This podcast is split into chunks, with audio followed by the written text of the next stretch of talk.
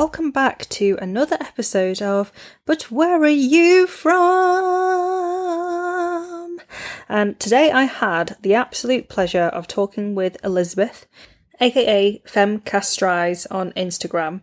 We have been Instagram friends for a couple of months now, a few months, and we first were connected through Carly Wu, my friend. We talked about her growing up in Wuhan, and then we went straight into weird dick pics that she's been sent.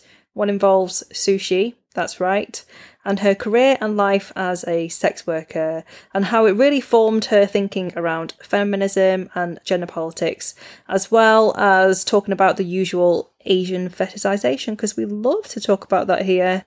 We also talked a bit about slut shaming and how that happens so often in our society, as well as talking about how those feelings that we had as kids when we would feel like we want to touch ourselves, masturbation, and how it's just not talked about.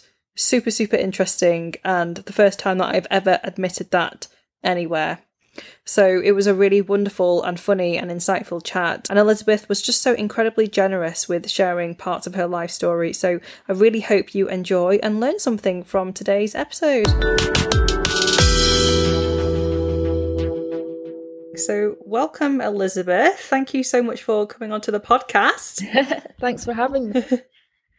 we we've been kind of um, talking on Instagram. I think I found you through Carly, my friend Carly, who's part of Be Seen, and I think I found you through her. I can't remember how now, but we we've just been kind of messaging every so often on Instagram, haven't we? And like, you'll send me dick pics that you get sent. oh my god, the sushi one, yeah, that was that was not very nice. But I didn't want to be the only person that saw it, so I was sending it to everyone. Can you tell the listeners what the sushi and and does this happen often? So dick pics that you, you get sent, does this happen quite a lot? It actually doesn't happen that often, but I think the problem is is that my Instagram name is Femme Castratrice, and it's sort of like a play right. upon the Freudian concept of castration anxiety because I read a book um, called The Monstrous Feminine by Barbara Creed, where she uses um, Freudian theory and twists it around um, and applies that to horror films. So she had this term called the femme castratrice that I thought was really funny. So I used mm. that as my Instagram name. But the problem is that nobody seems to understand that, you know, there's like a funny idea behind it. So, and yeah. then through that, I discovered that um, there's a fetish out there that some men have, and apparently this is very common, to be castrated. So they must have. Started... Isn't that actually like um actually castrated? So um, chopping off know. the penis, or or like just the idea of it, the fantasy of it. I assume it must be the fantasy of it. Otherwise, I mean, it would just be like the Darwin Awards, wouldn't it? but yeah, they, they, jump into my DMs, they in my message requests asking me if I'm into castration, whether or not I'll castrate them. Um, I just obviously I usually just don't really bother engaging. Sometimes if I'm bored, mm. I'll back to them and sort of like ask started, why they have this particular fetish, not to be ashamed about it or anything, but yeah. I'm not going to obviously talk with them about castrating them. Um, mm.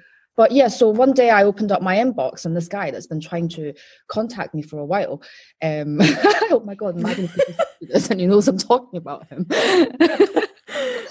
Fair enough. Like he said, he's sending those pictures. I, I'm sure he's fine with that. We're not gonna we're not gonna let people know what his name is. So yeah, yeah, yeah. Well, go ahead. Yeah, I open it up and then he's cut a hole at the bottom of a styrofoam box and put his erect penis through the hole, so it looks like it's lying there like a sausage next to some sushi and some dip.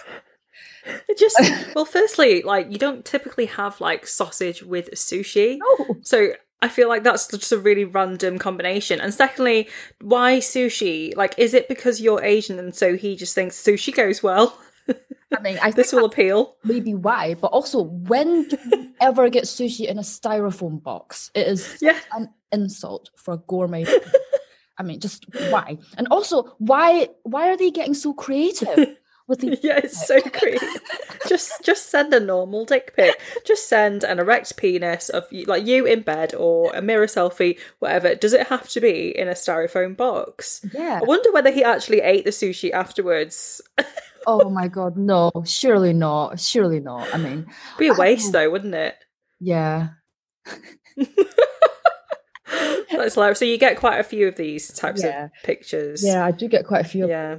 And um, yeah, well, I think we, I think you followed me after I had a massive rant about Asian fetishization, actually. And I think mm. Carly um, shared some of my rants, and I think um, that's how we connected. Right, yes, yes, yeah, that certainly rings a bell now. I feel like it's one of those things that is rarely talked about in terms of more so from a like we talk about it from a dating perspective, but even as far as like a sexual perspective, like it's not really talked about that much in our society. I feel like it's still it's still very taboo, isn't it? To talk about what how men perceive Asian women to be. Yeah, yeah, definitely. I mean, yeah, me and my parents have never spoken about how men perceive Asian women to be. I mean, mm. I don't know. I feel like surely they must be aware. it's kind of hard not to when you've lived here for so long. But yeah, I don't know why it's not really spoken about. Um, mm. It's something that I've spoken about with other Asian women around about my age because you know it's yeah avoidable for us, but with the older generation, it's not really spoken about. And I do actually wonder as well because my aunt is single and she lives in London, and mm. hope she never listens to this. apparently, she was dating a white guy for a while, and I heard this from my cousin, and like you'll know what I mean. Like knowing this sort of thing about your family members is just like, oh, really? Yeah, yeah. But again, apparently she didn't really want my cousin to know that she was dating a white man. She would be like trying to right. hide conversations and stuff. So yeah, yeah, it's still all very taboo. Isn't the word for it? I, but there's, do you know what I mean? It's still not very spoken. Yeah, yeah, perhaps it's not taboo. Perhaps it's just like, I don't know, especially, yeah, especially on social media. I feel like I'm seeing it way more now. I feel like it's it's been discussed way more now. Um, but I think amongst like white men, they even the, the ones that even like would have those kind of tendencies to date Asian women, they wouldn't even question why and why it, it potentially seen as an issue. And I've mentioned it so many times, like in dating scenarios where I've been like, I just asked straight up, have you dated Asian women before? Just literally just to see what the reaction is. And if they're like, oh no, I haven't, then like okay you, you can pass. That's fine. Yeah. But then if it goes into like oh no but i've always wanted to i'm like oh that's gross. Have you had that before then? So obviously you talked about it so yeah exactly the same as you and i don't even know when i first started noticing this. Probably the minute i started noticing boys uh, and noticing mm. that this is extra interest in me that is very sinister um, yeah, I would do the same as you. I would try and find out if they have ever been in a serious relationship or or attempt to date Asian women regularly before, and um, and but even before that, I can tell because I suppose you've got a third sense when you can tell someone's interested in you in that way, and then yeah. start asking questions about being Asian right away. It's just a bit like, no, not yeah. the next round. Yeah, I know it is so annoying. Like even like just just now, I've been uh, speaking to someone on a day on Hinge, and he has been very like re- replying back straight away. But I noticed that on his uh, inst, you can see people's Instagram on dating apps. Um, he used to live in Korea, so instantly I'm like, okay, okay. Right, fair enough. We can't discredit someone for living in an Asian country, but also big indication that he might have an inclination towards Asian people, and it puts me off instantly. Yeah, yeah it's it's really stressful, and this is something that people I think they don't really.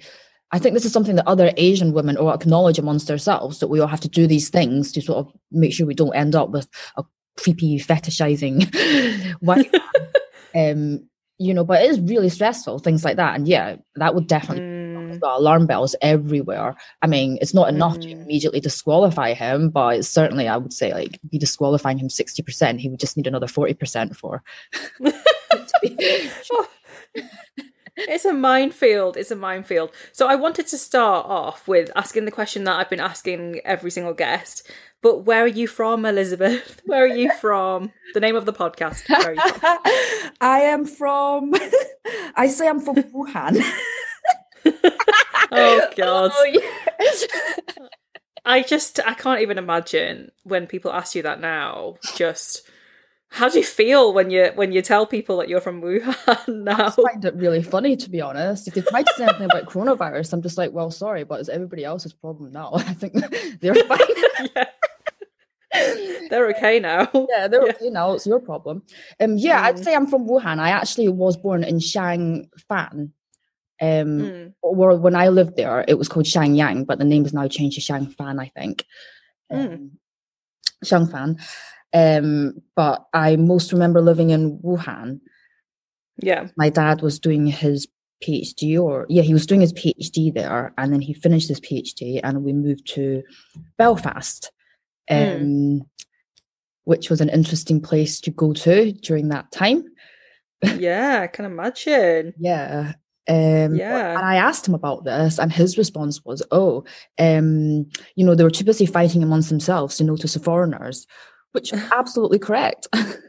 really? Yeah. So that was your experience then? So they just kind of left foreigners to it. Yeah, yeah, because clearly you yeah. be Catholic or Protestant or whatever if you were not. Mm. So yeah, yeah. Oh, that's so interesting. So how long were you living in Belfast for then? Three years. Yeah. Um, for my dad's doctorate, and then once he finished that, we moved to Edinburgh. Mm. And you, you mentioned like we, we spoke on Instagram and you mentioned how you listened to Sue Cheung's pod uh, Sue Cheung's episode where she talks a lot about kind of her traumatic childhood and everything and you mentioned how to me how you could relate to that in in some way So what was your family life growing up then like? Really difficult, and this is the thing: is that mm. I left at seven. I was born under the um, the one child policy, and then yeah. I left China at seven, and then I was kind of isolated because of the cultural differences. Anyway, I mean, I was mm. Catholic primary school, um, and even when I came over to Edinburgh, I was still sort of quite isolated because, you know, like social skills in two different cultural contexts are very different as well. So it took me a very long time to learn how to interact with Western culture the way that I do now. Um, mm.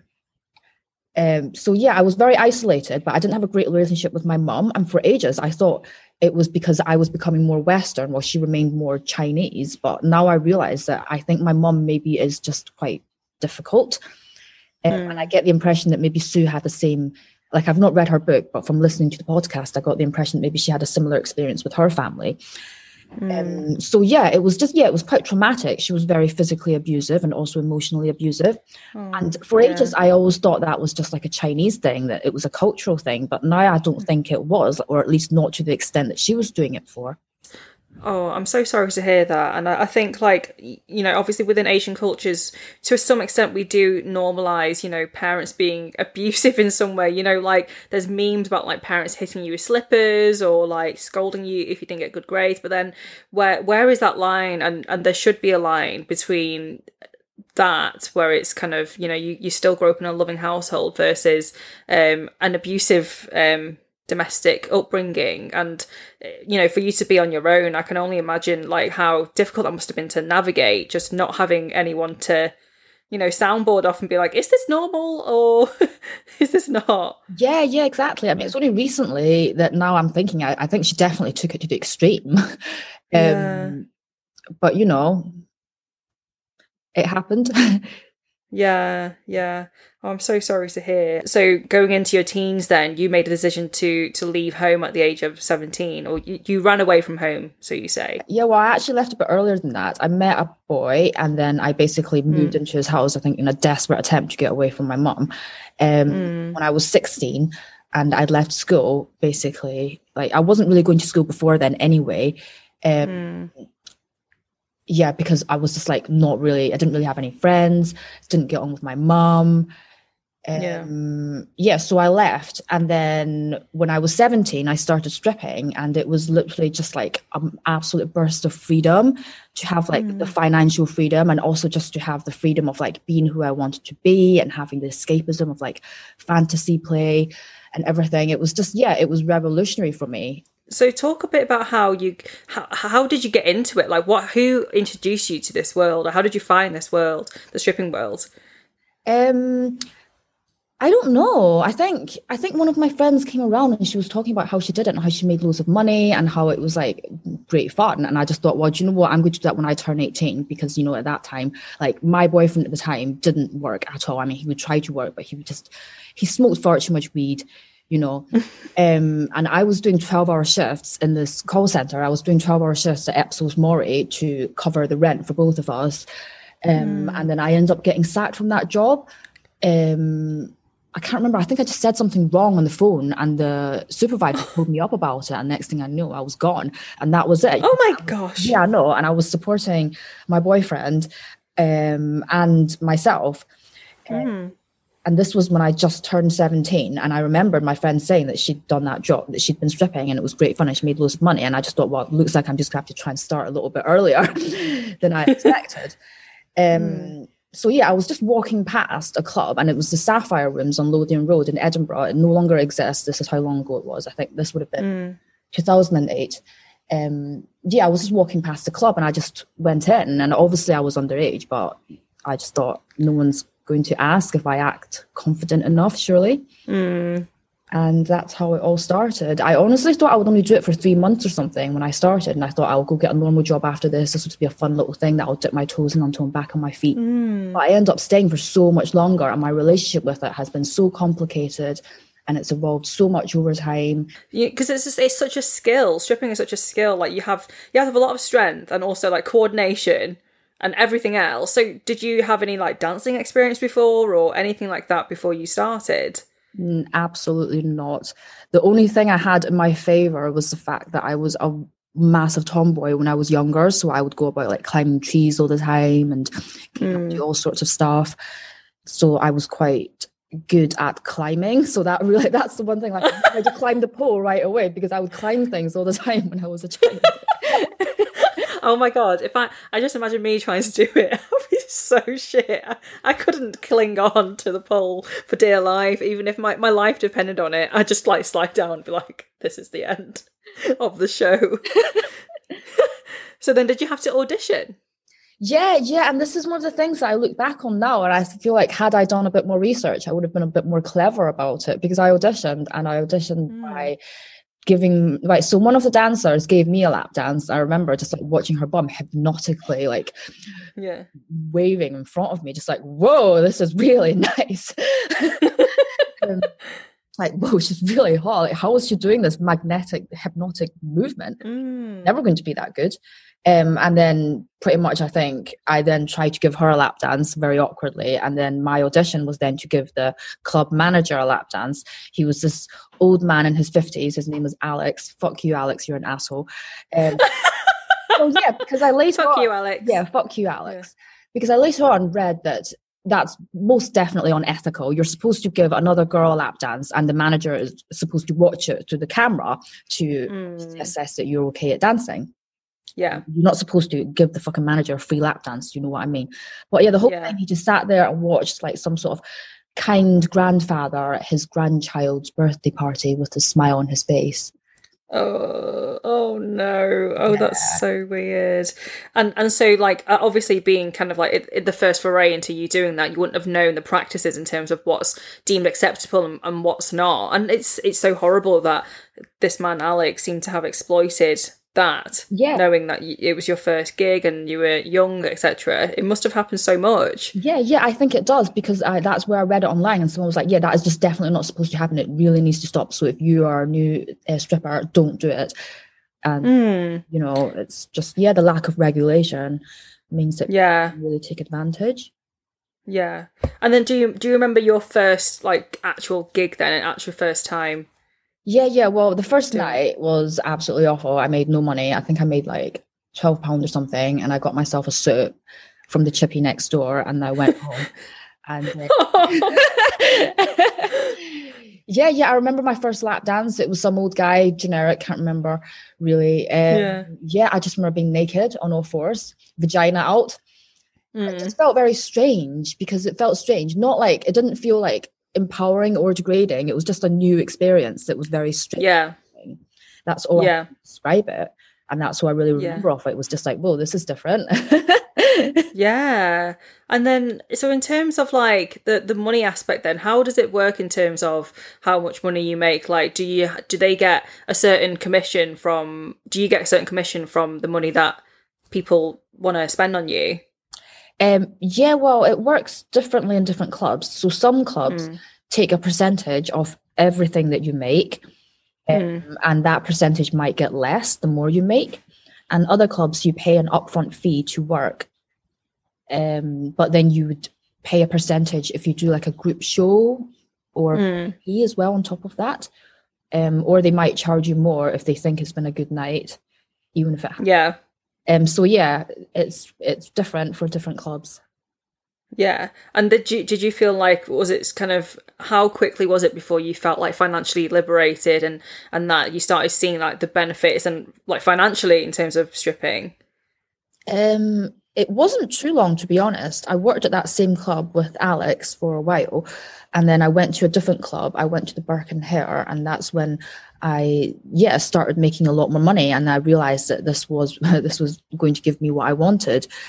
Mm. You know, it was really good to be able to work on my time scale. It was really good to be able to just make money when I needed to without having to stress out about, um, you know, yeah, without having to work for minimum wage. Because I think that at that time, yeah. minimum wage for me was six pound forty something, mm. um, which was just diabolical. Mm. And to just not have to worry about that was just so good. I've set up a ko-fi.com page. So basically, if you want to support the podcast and me for the price of an oat milk latte, then feel free to buy me a coffee at ko-fi.com forward slash it's Vivielle. That's amazing. I think that's really great to hear. And I think like one thing that I certainly have formed my thinking around, I know I know probably a lot of listeners may feel the same, but I I think I was so ignorant to sex work, the sex working world, and how it was all in our society. It's almost deemed as a less than job, and that people are stigmatized and dehumanized and put into a box of, oh, you must be doing this because you either have no choice or because of whatever whatever reason it might be. Like you are forced into this type of role, and actually, like I think re- looking at your page and seeing that the work you, you're doing, as well as like listening to other podcasts and, and learning more about the sex working world just how like it's it's like any industry like it's so nuanced and there's so many reasons why people go into it. And actually it should shouldn't be something that is seen as less than a job. And i think it's like certainly for me i have gone through this whole like why should we why are we illegalizing prostitution when we as women we should have agencies over our own bodies and should be able to make money from that if we want to. Um, and that's why I think I was so keen to speak with you because you have really liberated this like movement on social media to to destigmatize what it is to be a sex worker. So it's it's really quite interesting, I think, just listening to to your story. But you did it for ten years then. So what what was the best thing about? Because you don't do it anymore now, do you? No, but or, this is the thing yeah. about exiting though, and I think it's the same for all forms mm. of sex work. Is that um, you know, people are always like, oh, I'm exiting, I'm hanging up the G string, blah, blah, blah. But then, mm. but like, when you need the money, you're going to end up going back. So there's not ever, I feel it's mm. hard to say, oh, I've quit, you know, like I've still got a bag in the cupboard with my dancing shoes and my lingerie. And I'm just like, if times get bad, I'm straight back in there. Yeah. Thoughts about it. Um, mm.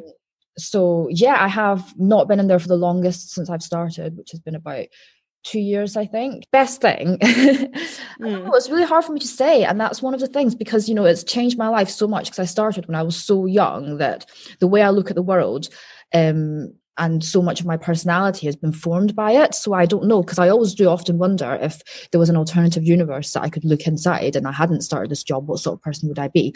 What would I think? How would I think? Would I be as interested yeah. in gender politics? What would the art that I make mm-hmm. be like?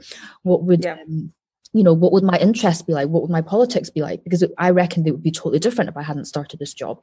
So mm. um, it's really hard for me to say, and it's hard for me to say what the best thing about it is. I mean, no, I think the best thing about it is is meeting so many other sex workers who are just absolutely amazing. And I think this is the thing about sex work is that people go into it for different reasons. People might go mm. into it because they have so very little choices. People might go mm. into it just because they're curious. Um, or whatever. But nevertheless, it's not an easy decision to decide to become a sex worker because of everything that you said the stigma, not being able to tell your family, not being able to tell your friends, mm. being ostracized, not being able to open bank accounts. Um, you know, if you want mm. to pay your mm. taxes properly under sex work, um, you have to say you do something else. Um, yeah, yeah, so it's, it's really not a difficult decision. And in society, in Western society anyway, and Chinese society too, I suppose, um, yeah. we're being told that being a woman so much of our intrinsic worth is dependent on how we behave sexually, on is mm. dependent on, on our sexual purity, on at least pretending that we're sexually pure, even if we're not. That to throw that out of the window and be like, fuck it, I'm going to survive, I'm going to make money, I'm going to do what's best for me as an individual. That takes mm. a lot of guts.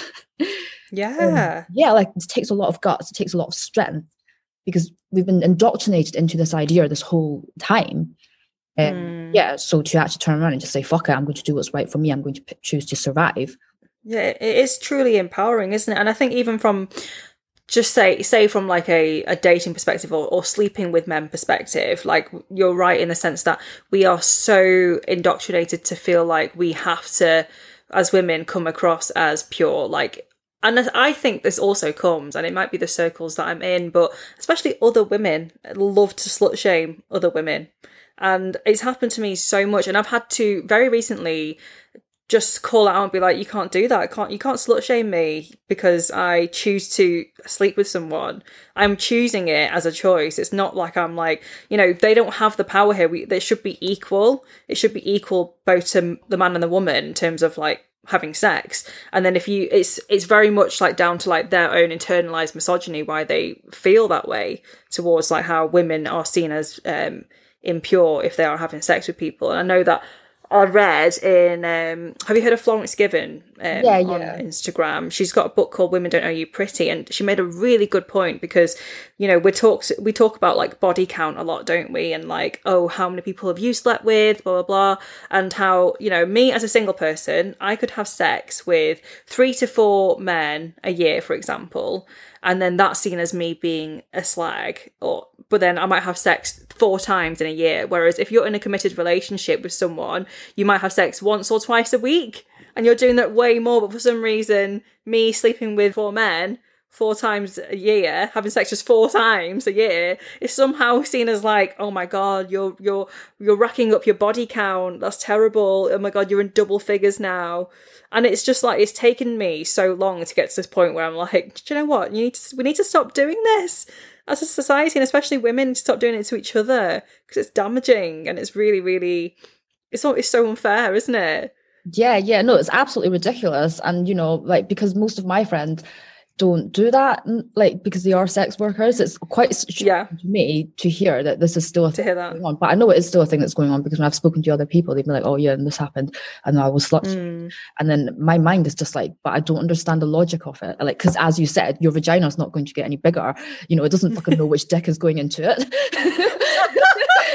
Yeah, it doesn't stay tight for one for one penis. Yeah, yeah, So I mean, it just doesn't make any logical sense to me whatsoever. And then yeah, and obviously seeing how guys are praised for racking up their body count, whilst mm. we are somehow shamed for it. It just you know, unless you believe that women are lesser than or have less right to sexual pleasure and sexual autonomy, it's just not something that should be you should be done. Mm and yeah. like, women are terrible for it. It's really nice to hear that you um you don't have that because i think probably probably exist in very different spaces in in that way like whereas because yeah i think it's uh, maybe yeah maybe i just need to get better friends.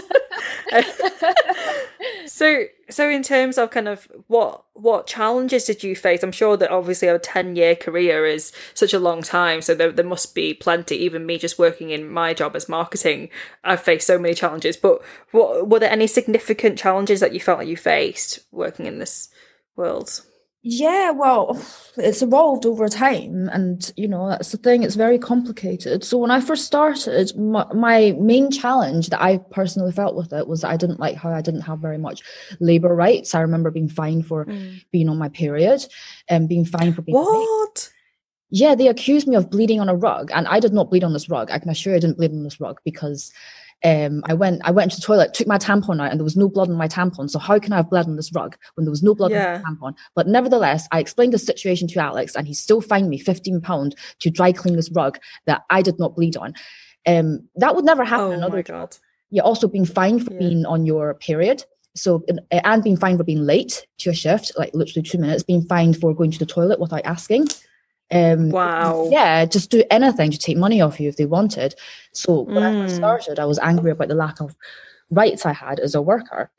Um, and then uh, while I was dancing, I started doing my first degree in English and philosophy um, at Edinburgh Uni. And one of the modules I took towards the end of my time there was philosophy of feminism.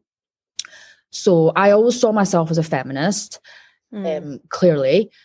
Um, but I didn't understand why feminism didn't like sex work. And I didn't really get the argument until I took that particular module. And mm. um, so the argument that, that, I then ended up mulling over for absolute ages that I learned through this uh, course is that sex work is bad because it makes all women look bad. So, mm. because it contributes to gender inequality, apparently. And this is an argument that's used quite a lot now, um, okay. even against sex work. And to me, it's really infuriating because the, most of the time it's been said by other women who are incredibly privileged, come from yeah. positions of immense power. I mean, the woman that made this argument in like the 90s, um, yeah is like works i think was educated at mit and is a professor at harvard and she's accusing sex workers of perpetuating gender inequality it's like come on like oh look at yourself yeah. stop throwing stones at us from your ivory tower you know i probably yeah. would have started sex work if i could afford to go to mit do you know what i mean mm. um mm. And secondly, why is there so much focus on sex workers when there's loads of other things we do in our society that are just like really insidious, that are much more commonplace? Like, for example, look at romance novels and how they depict mm. women as submissive, and that Disney as well, a lot of issues with yeah. Disney. Um, why are women still taking on their husband's second names?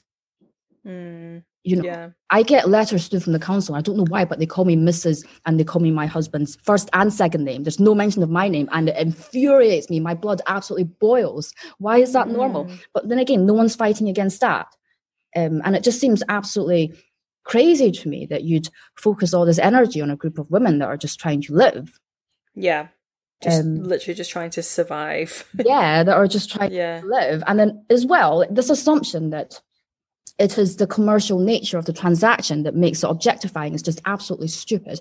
Um, you mean, I mean, like if you hire a nanny or a cleaner or a secretary, you wouldn't immediately start treating them like shit just because you've like hired them. You know, you'd still mm. like a human being. Um, and it's the same with sex workers. You would still know you're interacting with a human being. I'm not saying people don't come in and they're not misogynistic and horrible to us. They absolutely are. But that's not because mm. of the work or the nature or the transaction of the work. It's because this person is a fucking asshole. you know, like the same same sort of customer that would be rude to me in work would be the same sort of guy that would harass one of his colleagues for wearing a short skirt or slut shame mm. um, a rape victim. But for some reason, it's sex work and sex workers that are blamed for this rather than the actual mindset. Yeah, it's uh, the onus and the blame is put on the sex workers rather than the systems and and how the systems aren't there to protect sex workers at all it's yeah it's so unfair it's so unfair. And so obviously that's obviously a very very big challenge then. So when it came to kind of like your family then would they were they aware of you being a sex worker at all? Uh, well they know now um yeah. because i ended up breaking up with my first boyfriend um mm. because i found out he was stealing money from me. Whilst he had been shaming me for stripping even though he was basically living yeah. off my earnings Oh my god, men! I know. I hate men so much. But trash, honestly, like. but yeah, the audacity. yeah, that's how I told my parents about it, and my mum was just not very hmm. sympathetic. Mm. She was just like. I don't understand how you can be at such a good university but still behave in such horrible, unclassy ways, or whatever it was. And mm. she was like hmm. chasing me around Tesco, screaming at me and stuff. no, not in Tesco. Uh, it's oh, it's just like it's not one or the other, is it? Like I think, and I, I'm sure that I'm sure if I ever went into sex work, my parent, my mum would probably have very similar views, you know. And to an extent, I can understand that, but it's just, it's not binary. It's not as simple as like, you are a good person because you study at this university and you are a bad person because you do sex work. Like, it's just so, it's so, it's such a simple mindset, but equally, I don't blame them for having that mindset. Have they kind of mellowed in that then? Have they come around been receptive at all or? No, they just don't think about it. yeah. Yeah. yeah, they just don't think about it and we don't really talk about it. And then if it's brought up, they just sort of do this face like, mm. yeah. It's just sweep it under the rug and pretend it's never it's never ever happened. Yeah. Did you date at all then when you when you were working and and how and how was that experience of dating? Um, well, I had my first boyfriend, the one that was stealing mm-hmm. money from me, and then I was single for a while. And yeah, I did see a couple of people um, before I met my current partner, who I'm married to. Um, and then I continued working when I was with my current partner for about two years or something, I think. And then, yeah, it's fine. It's fine. I mean, um, none of them have loved the fact that I did what I did, but I've always felt very autonomous over my body and mm. my job. So I made it very clear that I would never give up my work um, and my yeah. source of income for a guy. Uh, yeah. So they always knew that they just had to get over their discomfort of it. Mm. So it wasn't ever really a big issue. I think the big issue was with the guy that was stealing money from me, but that wasn't necessarily to do with the job. He was just sounds like a loser. He just sounds a massive loser who can't make his own money and yeah. has to steal from his girlfriend. I know. I think this happens quite a lot because I remember there being another dancer who was concerned about the same thing. She said she was like putting her money into drawer and stuff and like in her underwear drawer. Oh my god, missing, and we are all just a bit like, oh god, not again, because it does happen so often. Yeah. yeah. Why do they think they have the, just the audacity? Like, why do they think that they're entitled to your income. It's your job. Like, is it because it's just cash and it's there? Like, what is the logic? Like, how do they think that that's okay to do that? So, did you? How did you call them out on it then? How did you find out? Oh, about my ex oh my god well basically yeah. like i would come home and then like obviously i'm really good at counting money because that's what i do like i sort the toilet mid shift and count mm. my money um, and i think i'd made a certain amount but then the next day i'd wake up and i'd be missing like 20 pound 40 pound 60 pound and i would say to him oh god i must have miscounted my money again i'm so stupid and he'd be like oh yeah yeah you must have miscounted it silly you silly you um, and then i would keep my, my money in a shoebox in mm. a suitcase. And then one day I just thought, you know what, like I've had enough. Am I going crazy or not? So I made a mm. mark on the shoebox and I turned it a certain way and I knew that that's the way that I put it in. So if someone had messed around with it, the mark would be like elsewhere mm. in the shoebox if they didn't put it back in the right place. And that's what happened. So I confronted him about it. And then he was like, Oh, it wasn't me, it must have been my friend, blah, blah, blah. And I was like, No, you're the only person that knows that's there. Yeah. And eventually admitted it. I mean, and- it was a horrible shock. We were together for like almost four years.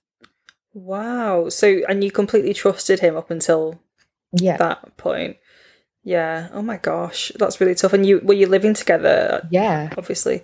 Yeah. Oh my god, that's so traumatic. it's terrible. Yeah. I can't believe that happened. And then, so he admitted it. So was he was he having money troubles or anything like that, or was he? I don't know. I think he was just spending it on weed. I think he was just lazy, to be honest. Oh, what? He sounds like, such a loser. Like you know that way when you're young, you just date absolute trash guys, and you just think that you have to try and be a nice person, to sort of make up. But, oh yes, yeah. Elizabeth, I know that all too well. I've dated way too many trash guys. Yeah, honestly, and you, you just like you try and be nice about it, like oh no, don't be judgmental, blah blah. No, no, you have to be a nice person and give them money. Mm. You know, and then when really you should have just been cutting out that bullshit. yeah, I know. I think I'm definitely even now still still learning that. Like I, I came out of a relationship and I've, I've talked about this on the podcast before, um, which was very like a- abusive in other ways, like very emotionally abusive, sometimes um physical at some points. Um but but only a little bit though. only a little bit physically That's abusive, not not too bad. um but thank you. I'm like it's really interesting because it's certainly shaped my perception of men and and actually from that I think quite similarly to you in terms of like had I not been through that experience I don't think I would have I I do identify so much as being a feminist now because of the way I was treated and I think like now it's instilled so many like um just stronger values that I always had, but I kind of let the boundaries be pushed on that. And now that like the boundaries were certainly crossed, I'm like, okay, yeah, this is firmly within my identity now, and it's something that I feel so strongly about because of a shitty experience with a man. But uh, in a way, I feel liberated from it at the same time. Like I've learned so much about myself. I've learned so much about our society. I've learned so much about narcissism and you know everything else in between because of like this. It was only a eleven month relationship. It wasn't very long at all, and yet so much happened within that short time span, which has just given me so many lessons, lessons in life. Yeah, that's mm. the thing. Mm. Like, I wish we didn't have to have our boundaries crossed to know where they are you know mm. yeah it wasn't stripping that taught me to hate men. It was that first boyfriend that made me realize mm. that yeah. really be out to get you sometimes. Um yeah. you know especially the ones that you trusted the most. Yeah absolutely. And i'm so sorry to hear that. So what other common misconceptions do you hear when it comes to sex work then? Uh yeah, just the same old stuff about us perpetuating gender inequality, that we're selling our bodies. I think the main thing is that everybody seems to assume that because the money's there that we're being objectified, but that's really not the case. Mm, you know, yeah. yeah, the blame has certainly been been sort of focused on us, and I think people are just uncomfortable because they try to put themselves in that situation, and when it's something that they can't envision themselves doing, they think, "Oh, how can anyone do it?" But the fact is that everyone's boundaries are very different you know my friends provide services that i feel like i couldn't possibly do but that doesn't mean that they feel like that. And yeah. normal people have looked at me and been like how can you take your clothes off for strangers? And i'm just like it just honestly doesn't bother me. Like yeah. bother me in the slightest. I don't i consent to being sexualized and objectified in this context. I don't feel like the person's disrespecting me you know um because they're not mm. the time. Um but people assume i think it's very bizarre because so many people do have casual sex and while the sex may not necessarily be good it's still a consensual experience for a lot of people yet they can't seem to understand why people can have a sexual transaction that mm. not be sexual for both for like the provider but the provider can still be happy to you know provide a good experience a safe space yeah. etc um you know but they can't extend so people can't extend what that sort of do you know what i mean? When there's money yeah nobody seems to be able to just see it as yeah there's like a there's like a value exchange on both sides. It's not just one there's it's not a power dynamic of one person has the upper hand. There is there is a value for both people involved. Yeah. And it's and it's so much more nuanced than just it being like a yeah that per, the the man has the or the, the person who is the recipient has all the power because yeah. I think it, it doesn't it doesn't feel like that's the case at all. So yeah, I know exactly what you mean, and it's it's really interesting hearing you explain that as well because I think you know it's yeah it's it's one of those things that you had you don't really consider if you're outside of this world just how the dynamics might be and just and just like how extremely nuanced it is as an industry. Um, so obviously so you i want to hear more about your ode to self project and there's a book coming out yeah yeah I've, yeah the book is there already um they delivered it to my house the other day um yeah Amazing. so during the start of the lockdown i just spent a lot of time like naked in front of the mirror lip syncing like a little idiot nice. who loves herself Um, and oh, I love it. yeah, and I, I was um, because obviously, like, not leaving the house, so I'm never getting dressed anyway. And I started thinking, why am I mm. not embarrassed? Like, imagine if someone saw me doing this right now, I'd be so cringing. And I just thought, you know what? I don't actually give a shit. like, I actually yeah. not give a shit because and this is something that I've never really understood is that I feel like men, like male artists and photographers, and like even male ran corporations, they're constantly using the image of women, and um, the sexualized image of women to sell things, or they're wanking over pictures of us, or they're using us in their art. But then whenever you yeah. see a woman sort of depicting herself, either through a selfie or like presenting herself in a sexualized way on Instagram, and I do this as well. I'm just like, what the hell yeah. is that slut doing? She loves herself. Oh, yeah. And then it's like, but why though? If it was a man that took that picture yeah. and he had like all these beautiful models on his Instagram. I do not have that mm. reaction at all, which makes me realize it's just internalized misogyny.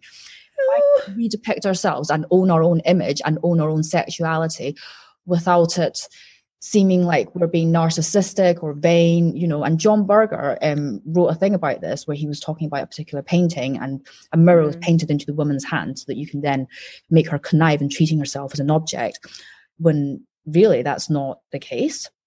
So I was mm. thinking about that in terms of selfie culture.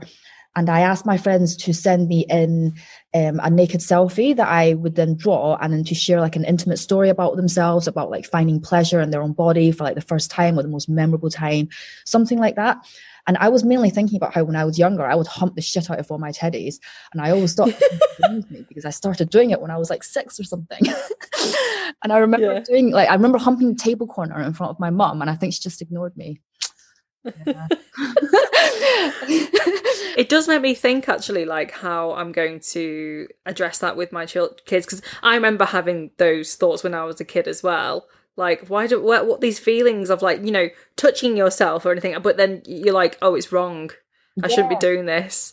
It feels really wrong. And it's really interesting reading your ode to self um the Instagram pages and all the the different stories and how a lot of them focus on like when you were re- when we were so young. And then I'm like oh shit I'm not a weird I'm not a weird person who just it wasn't just me. There's so all of us literally all of us have had these thoughts. Yeah yeah basically all from like such young ages as well. Mm. I remember I tried to mention this to someone. I was like oh I was six when I think I had when I humped something and I think I had my first orgasm. And they were just like what? Never mentioned yeah. again until now but yeah, yeah, and but talking about it and everyone else being like, yeah, oh yeah, I did the same, or yeah, I did the same, but it was like my fist, or yeah, know, just made me realize this is clearly something we all had the inclination, or a lot of us had the inclination to do mm. younger, and I don't think we should have been made to feel ashamed of it. It should just be something that's like, oh yeah, you just go have fun with that. You know? mm. Yeah, I do. I do think about this, and like, if I ever choose to have kids or want to have kids in the future, just like how yeah how do i make them not feel any type of guilt when it comes to sex in any way? And how do i make them feel like they have the freedom to express themselves? Because we just it's just so ignored. It's so ignored. I don't think i've ever mentioned it to anyone except for you like just now. But that when i was a kid i was like yeah. I touched myself and i was like oh my god ah, why, no. why am I doing this? No. Yeah, it's so funny. Stop. Yeah, someone, yeah, in my Ode Selfie series was talking about how she always did it when she was young as well. And she would always think that now it's going to make her really ill. So every time she got a stomach ache, she'd be like, oh no, it's because of the masturbation. that must really fuck you up. Like, to think that, like, because you're masturbating, you're going to get ill oh my god, it's just so fucked up, isn't it? Someone else told me that they thought they were going to die as well, so they went and told their parents. They're like, "Oh, like yeah, I think I'm going to die." but they didn't say it's because of the masturbation. they didn't tell them it's the masturbation. Just, just yeah, I'm going to die, but I can't tell you why it's hilarious and that's why these projects and these this book is so important and it's incredible. If any listeners are out there please go and follow. Uh, i'll put all the links in the show notes because it is such an incredible um, depiction of just you know sexuality and how there's so many things that we just don't talk about that needs to be talked about. And also i want to talk a bit about if you want to tell the listeners a bit about dirty slut mouth as well and the, what's the purpose of you creating this uh, well, so basically, um, Dirty Slutmouth came after I met another dancer in LA called Susan, and we were just really fed up because I think after Hustlers came out, there's been a lot of appropriation of sex work culture and uh, mm. by celebrities and in the media and things. And it's just, it's quite infuriating, I think, for sex workers who do have to suffer such a huge amount of stigma and, you know, aggression and legislation and bad policies to see the best and most fun aspects of our work and culture be mm. appropriated mm. by people that would never have to go through, um, go through what we go through, you know, the shittier side of it. So we decided that it's about time that we have our own publication where we welcome and invite the voices of all sex workers um, regardless of what kinds of work they do, and just try and put it all together. And that way, if there are so many different voices and so many different stories, then mm. it would be really hard to be pushed into the binary narratives of empowerment or degradation because you know there'll be so many different things that won't fit into any of these things. Um, mm. Just the need to actually have a platform where our voices are not filtered by anyone else or manipulated or misinterpreted you know, mm. and there's clearly an art form to what we do, given that celebrity culture keeps on appropriating it. Mm. Yeah. Yes, that's something that we want to archive because you know there are so many hilarious stories and there are so many clubs and different venues that just no longer exist apart from in our minds because phot- photography is not allowed. So the club that I first started dancing at, it's quite a shock for me to realize that there's basically hardly any photographs of it. It doesn't exist anymore. It's now mm. a beer garden or something. It's like a beer, uh, I don't know, um, like just a craft beer bar. Um, it's like it just never happened at all. Yeah.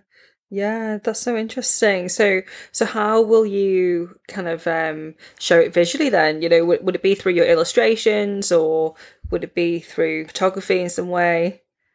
Yeah, well, I think yeah, people's stories, and also we're thinking about asking people to put up put on like playlists. So if you work at a club, but during a certain period, they most likely will mm. have like the same type of music on. So people that's worked at a certain club from this year to this year can maybe put together a playlist for that particular club. Um, yeah, cool. people can submit their artwork, um, their stories. We do have some footage as well, but it's always very grainy. And to be honest, I don't even have that much footage of me in the club because I was always too busy hustling. Um, but mm. whatever bits and bobs we have anywhere, it would be really good to be able to archive it all in one place. Yeah. Yeah, definitely. I love that. And I think the only ways I can draw parallels, I guess, is through my own experiences. But when you talk about how, like, other forms of media have depicted certain communities different ways, I think it's very much like I feel like that from, like, just being East or Southeast Asian and how, like, you know, obviously with everything going on with coronavirus, like, that's why we be Seen was born because it was a platform to bring our voices in a way that we want to be seen rather than in a way that like other people appropriated or represented us because it's always just it misses out so many things. Um so i think it's incredible what you're doing. I think it's a really really um just it needs to be talked about more and it needs to be normalized. So thank you so much for coming on the podcast. I think it's been. So, I feel like we've only just got into like you know the surface in terms of in terms of like your life and and it's just so interesting and so fun to talk about. Um, is there anything else to plug? Where can people find you? What else would you like to to share?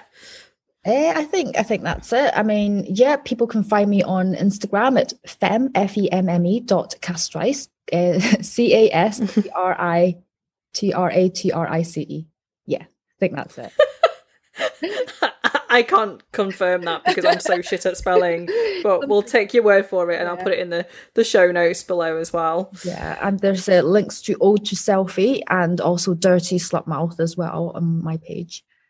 Um, oh, Amazing. and also if my current account no doubt inevitably gets deleted one day, my safe account is Betty dot in the studio.